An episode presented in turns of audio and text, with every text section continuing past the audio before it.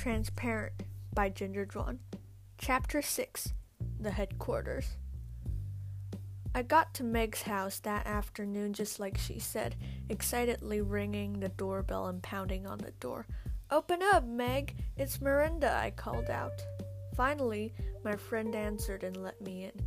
Stop it, you're hurting my ears, she said, walking over to the cupboard where I assumed she stashed all of her ghost busting tools. Sorry, I'm just really excited to go to the ghost's headquarters with you. It's like a whole other world to me, I said, rubbing my hands together. What are you doing? Meg pulled out a pair of glasses she gave me last night. I asked my other Ghostbuster friends for extra ghostbusting gadgets, she said.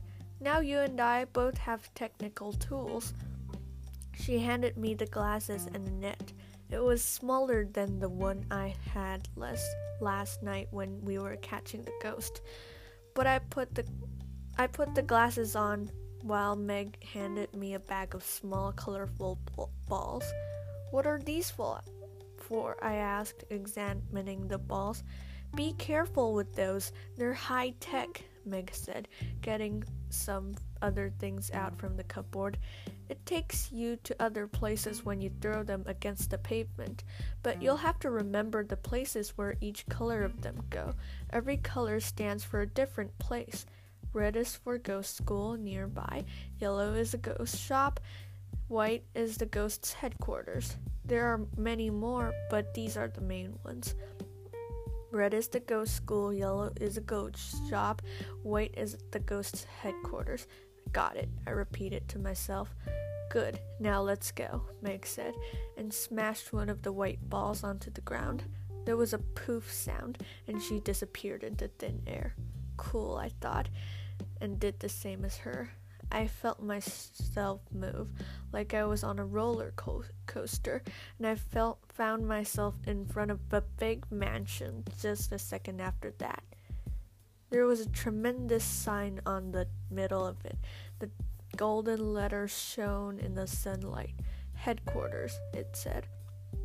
The mansion just looked like an old creepy haunted house to me. Ghosts were so lame. Meg pulled out two earplugs for, out from her ears and handed them to me. These allow you to hear ghosts, she explained. Don't d- lose them. We only have one pair. I took them and put them on. Don't you? Why don't you wear them? You're a p- professional, I asked. You're the one who's taking the test. You have to wear them, she said, and walked over to the mansion. Meg typed the code word on a little pad on the door, and it creaked open slowly. So, this is what the headquarters look like, I heard a voice say. I assumed that it was one of the ghosts here talking. They really captured a lot of ghosts, huh? I said, walking into the mansion after Meg. The door closed behind us. I can already hear them. Not really. You shouldn't be able to, she said, taking me through the building. The boxes we use to lock up the ghosts are all soundproof to human ears, even with the earplugs you're wearing. That's weird, then how did I just hear them? Meg didn't have time to answer. We came up to a door where two guards were standing in front of it. Meg, would you like to see the master? One of them asked. Yes, tell her I brought a new member to the Ghostbusters, she told the guard. The guard nodded and marched into the room, where it seemed to be the master's office. A minute later, he walked out. You can go in, he said. Meg motioned for me to follow her. I need to follow them, or else I will have no other way to get home. A voice came out from the earplugs. I rubbed my ears. I finally got why Meg hated ghosts so much. They were really annoying. A woman was standing near the window, looking outside, her back turned from us. Meg, I heard you brought someone, the woman said. Yes, master, I did, Meg replied. She's a friend of mine, and she really she wants badly to get rid of the ghosts, too. The woman turned around to face us. She wore red lipsticks and had a wine glass in her hand. It was filled with red wine. Her silky brown hair was tied into a fancy bun. She stared at me, studying me. That's interesting.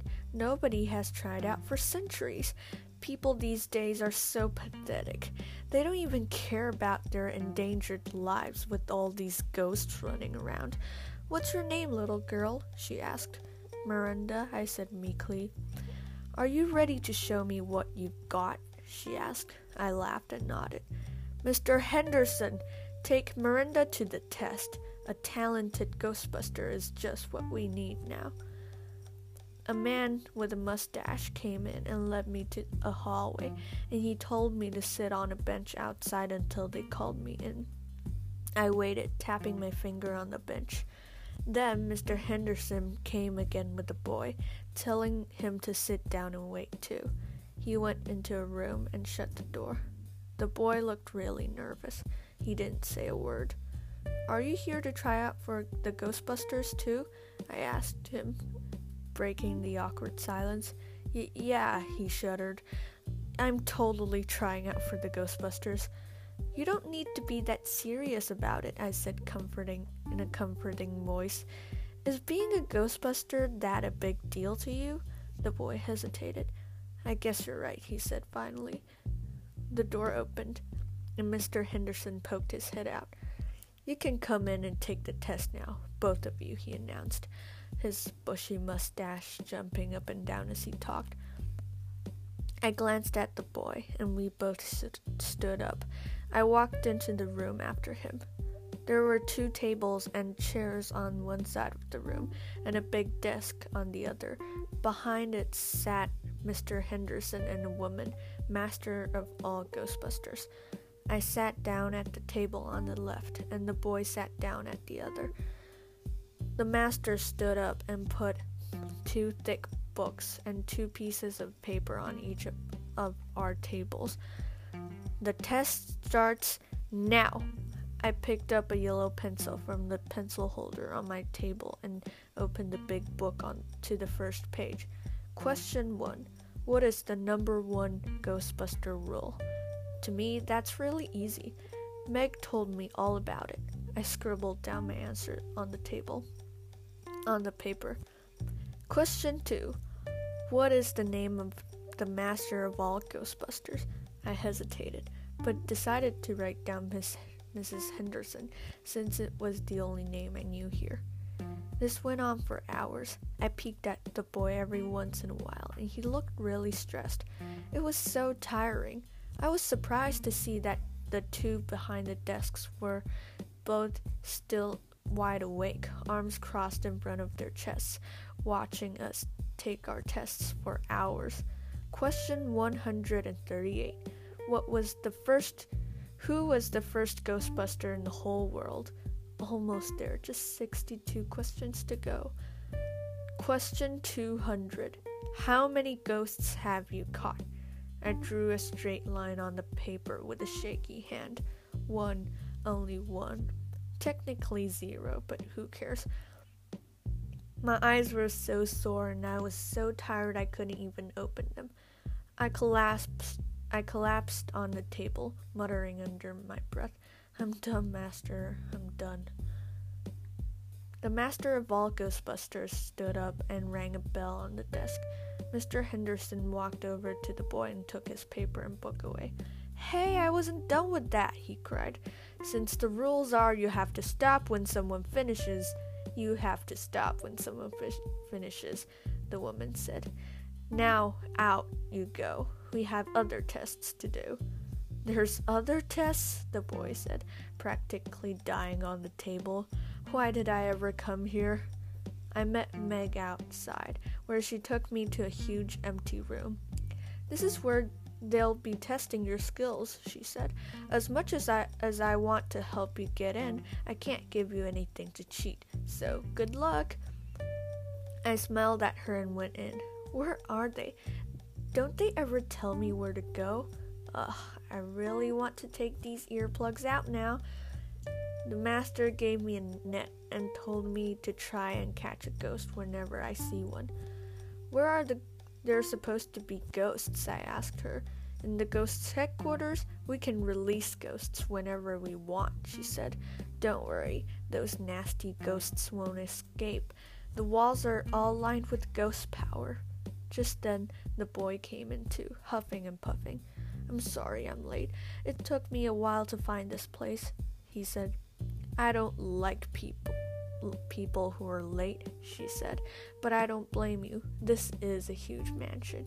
She gave the boy a net too and told him the exact thing she told me. You can take anything from the shelf over there, she added, pointing, but the more you take, the less points you get. After that, she turned off the lights. The room was darker as ever. I already have the glasses and earplugs Meg gave me, so that's a bonus. The boy didn't have any gadgets, but he didn't seem to want to take anything from the shelf either. There's this is an exciting one. Nobody takes any boosts, the master said. Very well. Start ghost busting. I heard a loud sound. I didn't know what it was until I saw thousands of ghosts pouring out of a box. So glad I met Meg, I thought, and ran off to get some ghosts. I just needed to swoop my net and dump whatever it was inside into a cage, catching the ghosts without lifting a finger.